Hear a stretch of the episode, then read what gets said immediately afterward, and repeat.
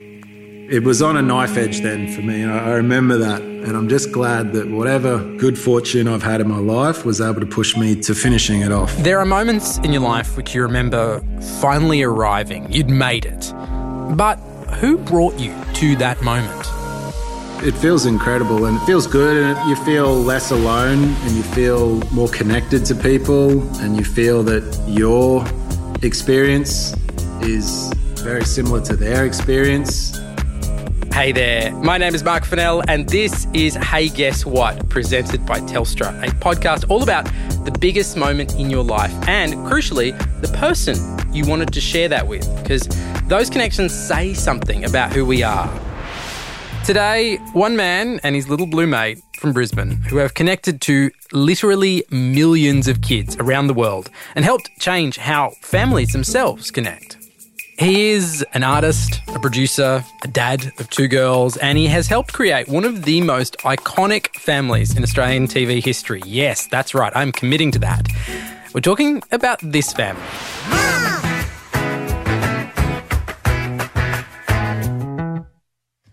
If you are a child under seven, or indeed you have kids that are under seven, you'll know that music. Bingo! You've probably heard it a lot over the last few months. That is the theme to Bluey, Bluey!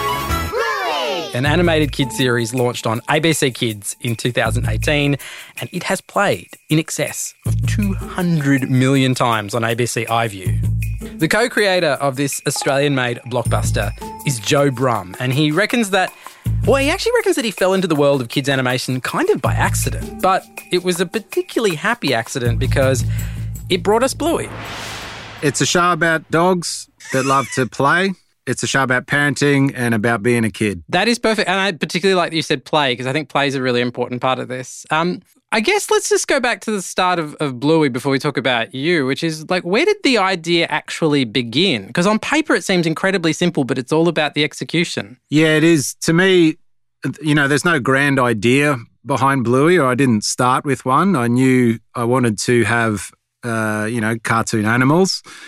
And Mm. so I've always loved dogs, and I thought, look, within within dog species, you know, breeds, I guess you get all that visual variation. You you can have Dalmatians and brown dogs and all this. So that's not any grand idea. It was then just, I guess, as we started executing it, you know, and we I sort of put my um, myself into it, and and then the, it really pivoted and became about play and about all the sort of things that come from that. That I think it really took on what it is that is appealing to people about Bluey.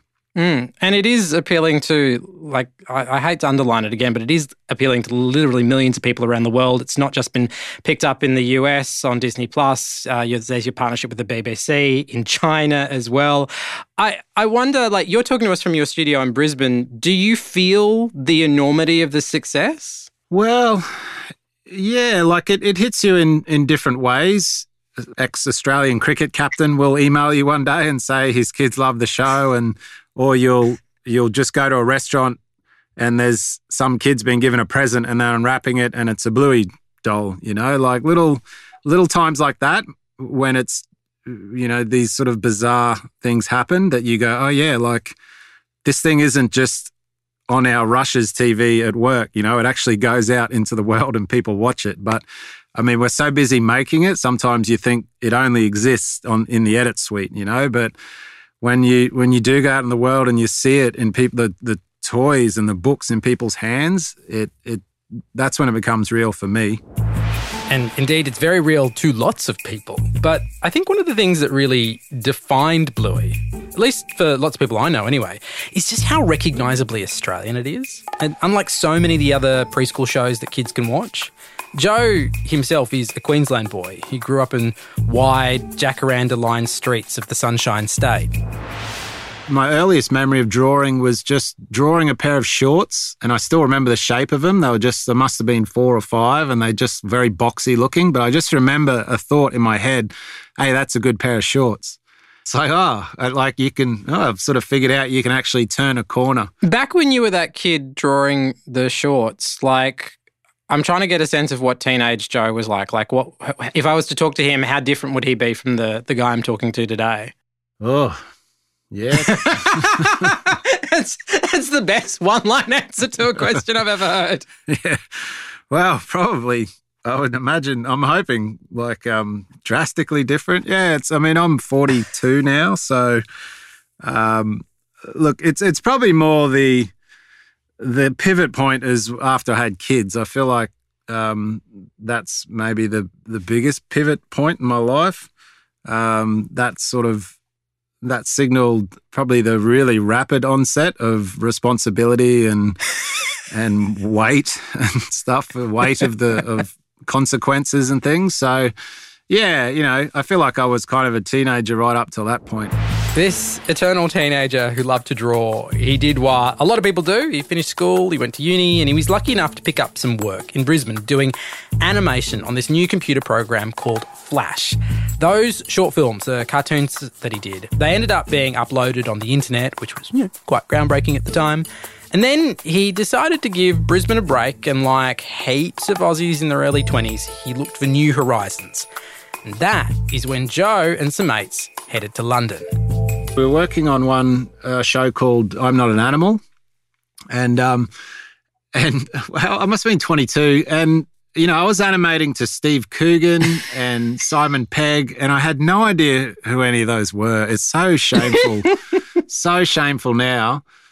You know, Shaun of the Dead is just one of my favorite films ever, and Steve Coogan's a genius. And but I just I, I, didn't know. So it was years later they said, "Hey, you know that was Steve Coogan and you know Simon Pegg." So, but that was a really good show. That was an adult animated series um, for for Baby Cow and the BBC. So I got a job there, but but then the following year was a lot harder to crack into. That was a real sort of bubble of of you're either in or you're out and mm. and I was out for quite a few months, and then a little stroke of good fortune where someone sort of got a name mixed up meant I accidentally got in. I got invited into a studio, and by the time they, you know, I rocked up, they were like, "Hey, you're not this person." I said no, but I was already there, and I showed them my reel, and then that was it. I was in, and that that was the start of working in children's TV. So, what was it about children's TV that that you find creatively exciting for you? Are there specific things to children's TV that that offer something that you can't get in other kinds of animation? Well, uh, what I do like about working in kids TV is if due to the nature of a really good preschool show, there's it's hard to get cynical about the project, but it's what I wanted to recreate for Bluey. You know, not just mm. the show, but that that real team and that vibe you get when something's working. Yeah. The other interesting thing I think about making stuff for kids is that you really can't hide. You know, it's either engaging or it isn't. They're either glued to it or they're bored. There's not a lot of space in between. So, in that sense, as a creator, as an animator, it's kind of nowhere to hide. No, no, they're pretty. Uh, they let you know what they think.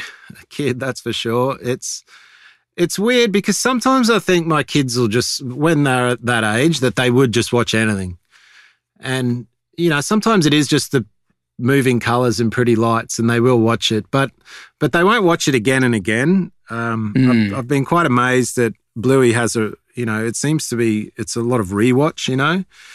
But yeah, there is nowhere to hide, and there's nowhere to hide when when you are the writer of of the series, and I guess the creator. Now with Bluey, it's like there's nowhere to hide. It's like if this doesn't work, then it's on me. You know, I wrote this thing that's been part of the fun of this thing. But yeah, it's it's sometimes it makes me really focus because there's nothing worse than that feeling of a kid just switching off to the show you've put so much work into. Joe took what he could from the UK, both craft and connections, and newly married Joe decided it was time to form his own animation company to make his own shows. But the question was where? London, LA, Sydney? Nope. Joe headed to the place he knew best Brisbane? Yeah, well, uh, I'd been in London for 10 years, so it was just time to go back. And I always knew that I wanted to give something like Bluey a go. And I just thought, look, you know what? I, I kind of need to do that in Australia where I can. I, I know some people and I can, uh, you know, hopefully get some government grants and things like that. So mm. yeah, that was that was why we came back. Is it true that you started your animation company with the baby bonus? Yes. Yeah. Go on, tell me the story. How did it happen? Yeah, well, we just had my first daughter. I was working at a animation company. And I might as well give you the figures because it, you kind of relies on figures. Well, at least I, I Mm. worked it out with figures. So I was getting paid twelve hundred dollars a week at this animation company. Uh, my my first daughter was born, so I took some time off. And meanwhile, I was doing just an, a day a week casual lecturing at the art college in animation, which was again was a real blast. But um, I was getting a little bit of money for that. And I looked at the baby bonus. It was about four grand. And I thought, you know what? Like with that baby bonus, and if I keep doing that day a week together, that equals my wage from the other company for about 10 weeks, I think, or something like that. So I thought, you know what? I'm going to just give this a go. I'm going to start my own company, try and get some work in, and I'll give myself 10 weeks, and then that'll be it. And I'll be out of money and I'll have to, I can go back to my own job. Um, and we just bought a house, so we had a mortgage as well. So, yeah, and and job, a little job came in, a little job, little job, then big job, and uh, we didn't look back really. That was my company, Joho, and I worked. It's still it's still around, but That's God, awesome. to do that again, it's like. Or if someone was saying, I'm thinking of doing this, I would probably just say, look, just stick with your job. But no, it, the thing is, I, I had to do it. I, I came back to start this company, and I just think, look, you know what?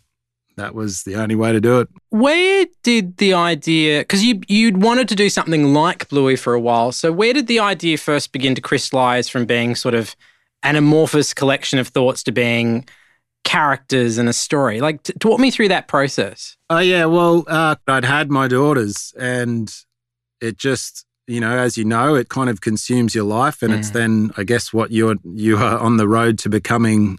It's your new hobby and job. So I thought, well, look, you know, I've worked in kids TV for so long. Now I've got these kids, and it just watching them play.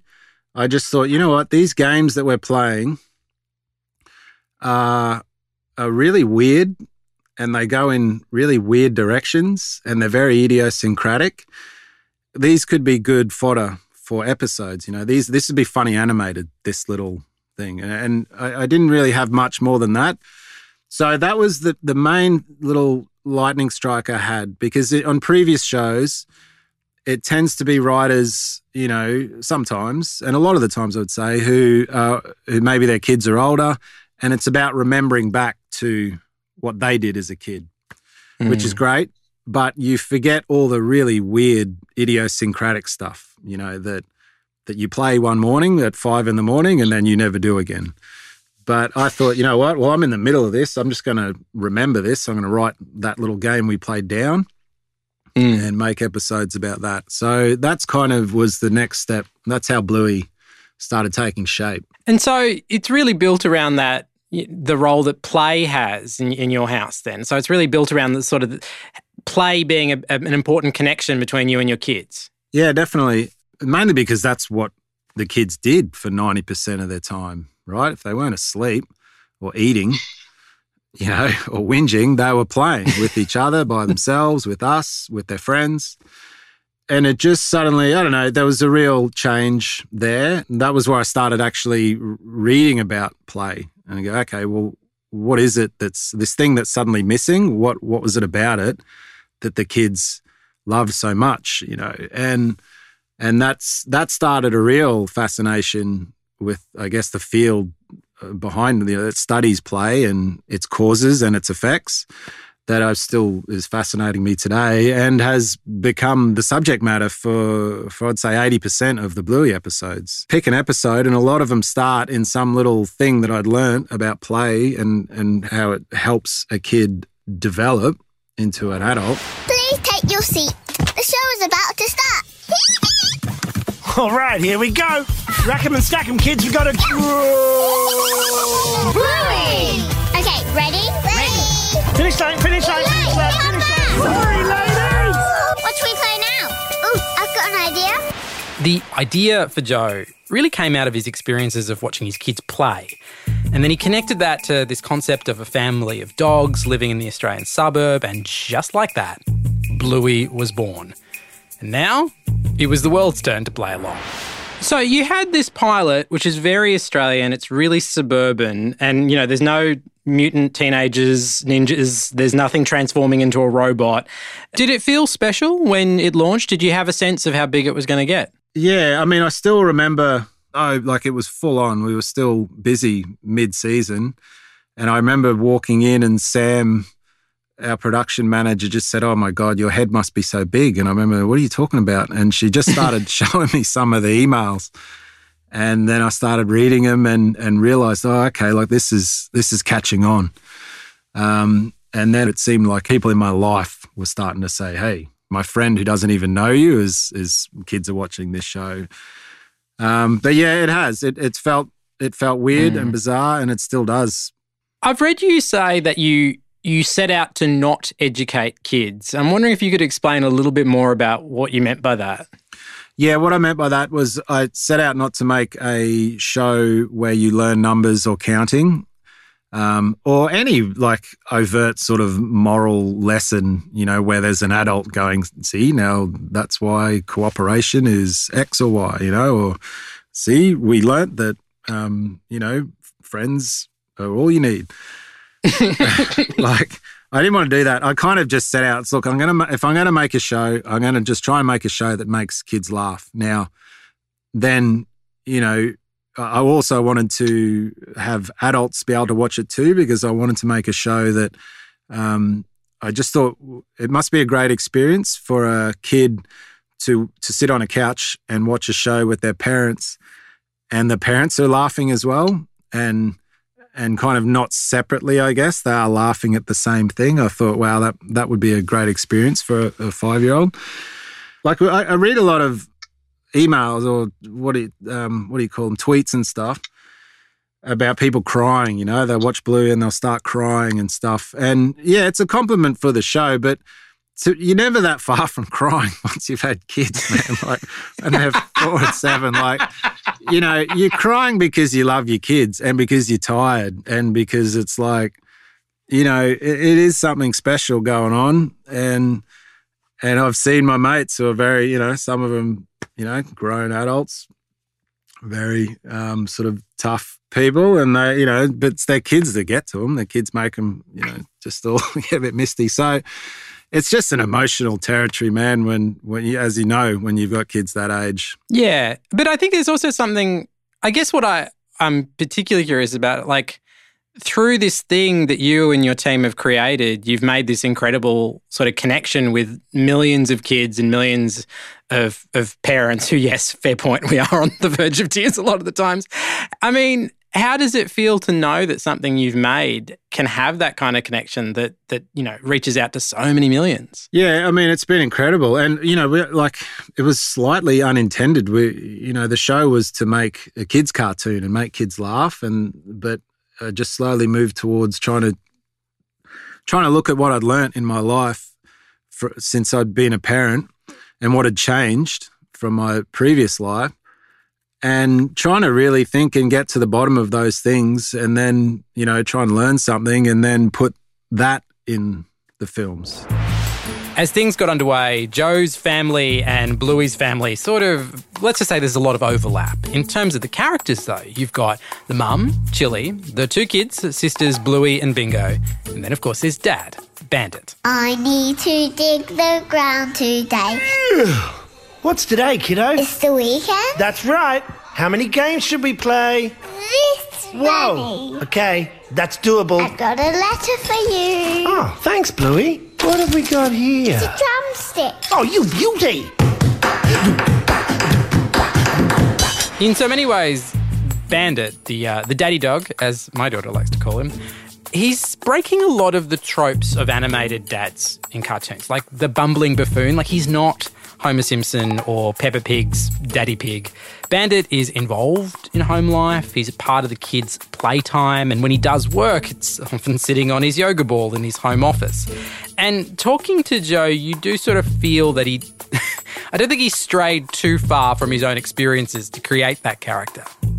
I'm an animator and I've been an animator all my life. So I can, I, as so far, I can only write very autobiographically. So I just started writing and before you knew it, it was you, you had some characters. But I just did what reflected my experience, and that was, you know, I was just as soon as those babies came, there was work to do, and and my wife and I just sort of got about doing it, as all my mates do. Yeah. I mean, I guess the thing is, I look at Bandit and I think uh, I've had this conversation with other dads, which is Bandit is a little bit like the dad you kind of wish you were sometimes, in that he's, yeah, he's really active, he's really involved, but there's that ability to to get lost in the kids' world, and I think that now that I really consider it, that hadn't I hadn't seen that done before. Like even you know, much love to um, you know, Daddy Pig from from Peppa Pig, but he's a bit of the he's got a slightly buffoony quality to him, whereas Bandit is really competent and he's engaged and he's fun and he's playful. He's he's like he's peak dad goals. yeah, he, I mean, he probably plays with the kids too much. I would say like, it was a it was a, a slight uh, divergence. It was a little fork in the road because you know all the research that I've been reading and all these books that I've been reading are saying, look, you know, fairly self evidently, it's like, look, kids just meant to be playing with other kids, you know, like get them, get them playing with other kids. That's where they're learning all this stuff. An adult generally will tend to come in and, and you know, we're, we're too far out of their world to really engage um, the same way that another kid would. You've clearly put a lot of thought into being a parent, and and that sort of folds itself into the making of the show. I'm wondering if it works in reverse. Does spending all that time thinking about kids and parents does it make you a better parent? I actually think being a parent has made me a better director. So I think being a parent has made Bluey better because creating and then making that first season, especially of Bluey, was was pretty challenging. Um, but I feel like I, if I hadn't sort of been hardened and able to to write, and like one of the, the key things was being able to work, but also write. You know, when you're exhausted, I think before the kids, you know, if I was going to do something creative, like write a short film, like uh, like the planets had to align. I had to be not not itchy. You know, I had to have all my sleep. Like everything had to feel good. Whereas now, it's like I could have woken up at three in the morning, no sleep, and I still, because it's got to get done, you just do it. And being a parent had sort of given me that ability. The whirlwind success for Joe and the team has been it's amazing. Uh, it's what do you got? You got a Kids Emmy. There's an AACTA Award. Uh, there've been deals with the BBC, deals in China where it's dubbed into Mandarin. The show now plays on Disney Junior and Disney Plus across the US, and it's actually important to note that the original Australian accents are heard on those platforms. And apparently, also you can now hear some young American kids saying "mum" instead of "mom" because of the show. For a guy who accidentally set out on the journey drawing pants, connecting his own family experience to the world, as he says, this little show, I mean, to say it's been a wild ride is an understatement. When you first drew that character, did you ever think that this would happen? Yeah, you know what? There was a there was a moment where we're making the pilot I was doing it nights, still, you know, raising the kids and working all day. And after about the second week, you know, I was Bluey was on a swing and I was trying to manage the little chain of the swing and a, what's called a display order, which is, you know, I needed a, I needed her hand in front of it, but of course the her sort of legs on the other side. And you know, that sort of thing you get at 10 at night, your brain's not working. I just could not solve this problem. And I remember looking at it going, you know what? If I quit this now, only I would really know. So I don't know what happened, but I thought, oh, look, you've started it, just finish it. And so I figured the problem out and, and, finished the little one minute thing, and, and that led to Bluey. And I bore my animators silly with that story. I remember it so vividly. I was so close to just going, oh, to hell with this. Like, I've got a job you know, I'm making money in Joho, it's fine. I don't need to do this. But something in me wanted to. And I'm just glad that, you know, it, it was on a knife edge then for me. And I, I remember that. And I'm just glad that whatever good fortune I've had in my life was able to push me to to finishing it off. I mean, I know everyone said this to you, and I'm sure you're probably sick of hearing it, but it is really special. There's nothing, you know, like there's so few things I can put in front of my kids um, that they can hear Australian accents and things like that. And it means and to have it not just be something Australian, but be like the best thing that we watch, it means it really does mean the world. Yeah, thanks, Marc. I, I, sometimes I get emails from people saying, this makes me proud to be Australian. totally, like, totally. That, and I know that sounds lofty, but I, I agree. Yeah, uh, that's an amazing thing. Uh, like, if that's what Bluey does for some people, then that makes me really happy, to be honest. Um, I was going to ask, what's the cue for people wanting to be guest voices on Bluey? yeah, well, um, you're definitely more than welcome to throw your hat in the ring. You'd, you'd like to give it a go? I have no career goal higher than being a voice on Bluey. All I want to do is be a voice on Bluey. Well, I, I tell you what, I actually was in an animatic today, and a new character came up where he says he says yes, and that's it. Um, you, we could start with him if you wanted. I, I, will take that. I will take that. Yeah. Do you want me to just say it now in a bunch of different ways, and we'll email you the audio, and you can tell me if it fits? Okay, cool. All right. Well, you're you're a little teenager called Alfie. So Alfie's just started at at Myer, and yep. uh, and he's done really well. And Bandit you walk in, you're his boss, and Bandit yep. says, "Are you his boss?" And you have to, and you're a bit confused because everyone's celebrating, and you've just got to say yes. Yes. am I am I older or am I younger? Yeah, no, you're a little bit older, and just like okay. give it a little more like yes, yes, yes. Yeah, and imagine yes. there's a lot of people making noise in the room, like cheering. So, like, okay. yes, yes, yes, have I already been fired? Am I really bad at this? no, no, you're good. Get get a touch more confusion in your voice. Touch more confusion. All right, all right.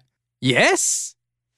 Yeah, yes. that's good. Maybe like this. You ready? Yes. Yep. Yes. Beautiful. all right. Send that through, man. You just um but look, well, I'll try and get you a more uh we'll see like we'll put your hat in the ring for a slightly more meaty role. That's a more, more, than one syllable. I'll take anything, Joe. I really will. And that's me. I'm done. Fetch me the Zim frame. I can retire now. I've been a voice on Bluey. It is a beautiful show. And I think it's not just beautiful because of how well it's made. It's also beautiful because for me, it is one of the few TV shows that is truly a shared experience with my kids. You know, a lot of other kids shows, you, as an adult, you tend to glaze over a bit. But Bluey there's something about it. We quote lines, we know episode titles, as you can hear. Um, and a very big thank you to a very busy Joe for sharing his story. He's a dad, he's an artist, he's a producer. And if you have not seen it, Bluey is available to watch on ABC Kids or on the ABC Kids app. And do keep yourself connected to this podcast. You can subscribe on Apple Podcasts or your favourite podcast destination. Each episode, we have got unique stories of Australians connecting at the most pivotal part in their lives.